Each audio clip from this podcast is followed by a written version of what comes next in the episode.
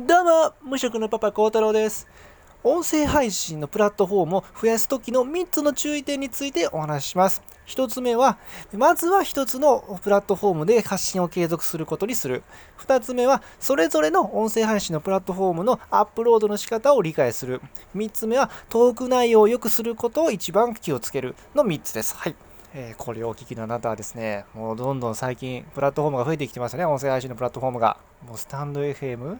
ヒマラヤ、ラジオトーク、アンカー、あ、もうどうしたらいいのって思いのあなた、そうですよね。そう思ってるからこそ、このラジオを聞いたと思うんですね。は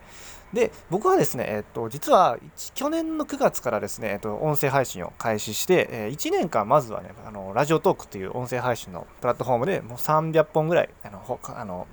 更新してました。まあ、ほぼ毎日というか、それぐらいのペースでやってたんですね。っていうんで、そこから今では、えー、スタンド FM もでもやってますし、ヒマラヤでもあと更新してますし、あとアンカーを通じて Apple Podcast や Spotify にも更新しています。そして最後は YouTube にもね、あのアップしてるんですけども、えー、まあ、複数のね、まあ、プラットフォームであの発信を、えー、やあの今やってるからこそ、えーあのお話しできることがあるかなということで、えー、この度、えー、お話しさせてもらいますんで、えー、よろしくお願いします。じゃあ1つ目いきます。まずは1つ目、え1つのまずは音声配信のプラットフォームで継続することを意識しましょうってことで、あのこれお聞きの方ですね、大丈夫ですかねあの、更新、まずはスタンド FM や、あのね、自分がここで更新するようなところで継続できてますかねあの、あの、例えば毎日じゃなくてもいいですね。あの、まあ、曜日を決めてやるとか、週2で私はするんやとか、月木で私はやるんやとか、うん。っていうふうに、あの、全然、あの、そのペースは個人個人でいいんですけど、まずはですね、音声配信っていうことをですね、継続できるかってところにね、全てかかってきてます。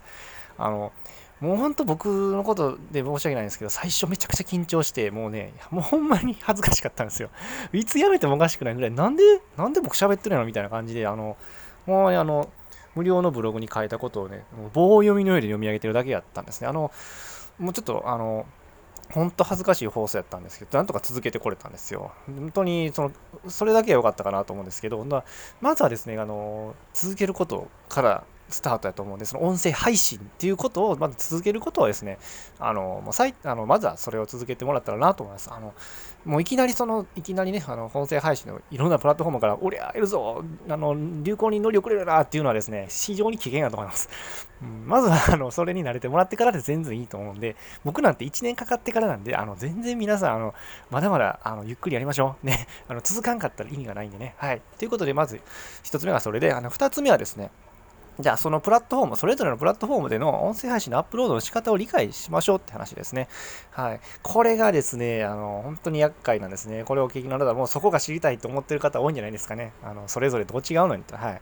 でですね、えー、もう、あまり詳しく話しすぎるとすごい長くなるんで、もうざっくりと言ってきますと、あの、スタンド FM についてはですね、あの、外部音源のアップロードと、あの、スマホのアプリでの収録の両方に対応してます。はい。で、ラジオトークについては、えー、スマホアプリででの収録のみでのかあのアップロード可能です。えヒマラヤについては、え外部音源でのアップは、アップロードはパソコンでは可能です。ただ、えスマホアプリは収録でのアップしか対応してません。はい。で、アンカーについてはパソコンからえ外部音源をアップするのみとなってます。はい。もうちょっと比較がもう聞いただけでわからないと思うんですけど、まあ、簡単に言うとですね、もうラジオトークだけはどうしてもスマホのアプリから録音しないといけないです。で、それ以外は、えー、それ以外のスタンド FM、ヒマラヤ、アンカー、えー、あと YouTube ですね、については、えっ、ー、と、あの、ファイル、音声ファイル、MP3 とかそういうね、あの M4A とかっていうファイル形式で、あのアップすることが可能なんですね。はい、なので、でもここが、まあ、うまく分かってなかったらですね、あのどうしたらいいの私ってなると思うんですね。あのじゃあ、え、一体じゃあ、あなた、孝太郎はどうやって更新してんだと思うじゃないですか。今はですね、左手に、えー、iPod Touch で、えー ラジオトークのアプリを起動して収録しますね。右手には、えっ、ー、と、Android のスマホの、えっ、ー、と、これは標準のね、録音、えっ、ー、と、録音、えー、レコーダーかな。ボイスレコーダーで録音してます。はい。なので、同時に収録してます。あのラジオトークはこれで収録終わったらアップしますし、えー、Android で収録してるボイスメモの方は、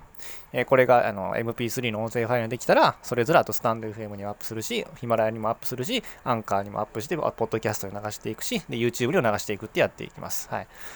っていうここを、えー、頭の中でスーッと理解できてないとなかなかあのやりにくいと思います。なんかもう、え、私は今からどれ、どれで、え、スマホで喋ったらいいの？え、パソコンでじゃあ収録したらいいの？ってもうね、私しっちゃかめっちゃかなると思うんで、ここを、あの、あのすすっきり理解できてからで全然いいと思うんで、僕も初めはですね、全然ね、えー、と試行錯誤してました。あのスマスマートフォンで、録音今はしてますけど、最初はパソコンの方で録音してたりとか、もそもそもラジオトークを収録してなかったりとか、あの、いろいろありましたんで、あの、ここをですね、あの、すっきり理解できてからで全然いいと思いますんで、まずはですね、最初も言いましたが、一つのプラットフォームでの発信を継続することが最優先だと思うんで、あの、ゆっくり行きましょうね。はい。あの、あなたそんなにあの焦らなくて大丈夫です。まずは一つのプラットフォームでやっていきましょう。はい。ということで、あの、一つ目、二つ目言って、最後の三つ目。これはですね、あの、3つもあるんかいってことなんですけど、もうひともうさ一番大事なことなんですけど、あのトーク内容を良くすることをね、考えていきましょうってことですね。はい。いや、複数のね、プラットフォームで更新、あの僕もしてるんですけど、あのあなたはね、気になってると思うんですよ。なんで今更そんなこと言うなってことなんですけど、あのね、やっぱり、トーク内容良くならない限りはですね、聞いてもらえないと思います。聞いてない、聞いてもらえないんですよね、やっぱり悲しい限りね。うん。で僕もですね、ほんと300回をラジオトークの方で1年間ほぼ喋ってきた中で、あの、再生数が多いのって本当数えるほどなんですよね。本当数えるほど。で、正直、あの、喋り方とか拙い喋り方なんで、まちょっと再生数いいなっていうのは、やっぱりトークテーマが良かったりとかなんですよね。トークテーマ、例えばなんか、僕の場合だとなんか、コンプレックスの話とかすごいね、再生されました。はい。なので、そういうところの視点ですね。だから自分目線じゃなくて、なんとかリスナーさんの目線に立って、トーク内容どういうふうにしたらいいかなとか、あと、一体僕はどういうふうに喋ったら、あの、聞き取ってもらいやすいかなっていうふうに、そこをですね、正直、複数の音声配信プラットフォームで発信することはあんまり重要じゃないんですよね。まだまだ、あの、変わってくると思うんでね、この先、あの、消えていくプラットフォームあると思います。正直な話、まだ本当に乱立してきてるんで、なんで、あの、それも大事ですし、今のうちにね、あの収益化されるかもしれないから、音声配信プラットフォームどんどん増えてくるし、どんどん収益化収益化プログラムがね発あの発表されるかもしれないから、今のうちに発信しとこうっていうのはすごいわかるんですけど、あそもそも聞いてもらえなかったら、あの全然収益化とかももうもうあの全然意味ないのですもんね。そのあの全然絵に描いた持ち状態なんで、まずはですね、あのトーク内容を良くする。どういうふうに話したらいいんかなとか、どんなテーマ話したらいいんかなとか、っていうことに注力してもらった方が、なんかそっちの方がね、続きやすいんかなと逆に思います。あの、一つの、ね、プラットフォームだったとしても、僕はずっとあのラジオトークってとこで300回ずつくらいずっと放送してきたんで、で、1年経ってやっと他のあのプラットフォームでも発信を始めたっていうところなんで、あの、そういう時間があってもいいんじゃないかななんて僕はあの思います。思います。はい。ていうこの3つでございますね。はい。えー、ということで、あのまとめますと、えー、1つ目は、まずは1つ目、1つの音声配信のプラットフォームで継続することをに意識意識しましょう。はい。これを機にあなたはね、今もうすごい目移りしてると思うんですけども、あのいきなり音声配信始めてすぐにいろんなプラットフォームで発信するのはもうただ継続しなくなっちゃう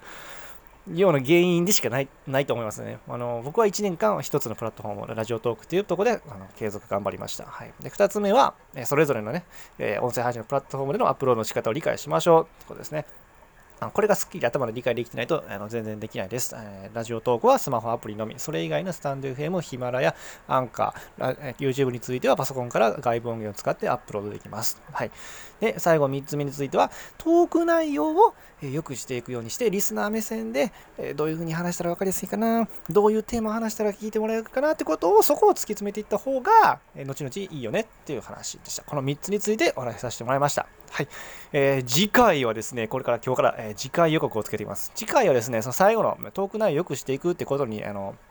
関連するんですけども、あの、お前偉そうにね、あんた孝太郎偉そうに言うてるけど、ほんまにどうな、上手くなってきたんかいってね、思ってると思うんですよ。ほんとね、あなた、あなたでしょ。あなた、あなたですよ。はい。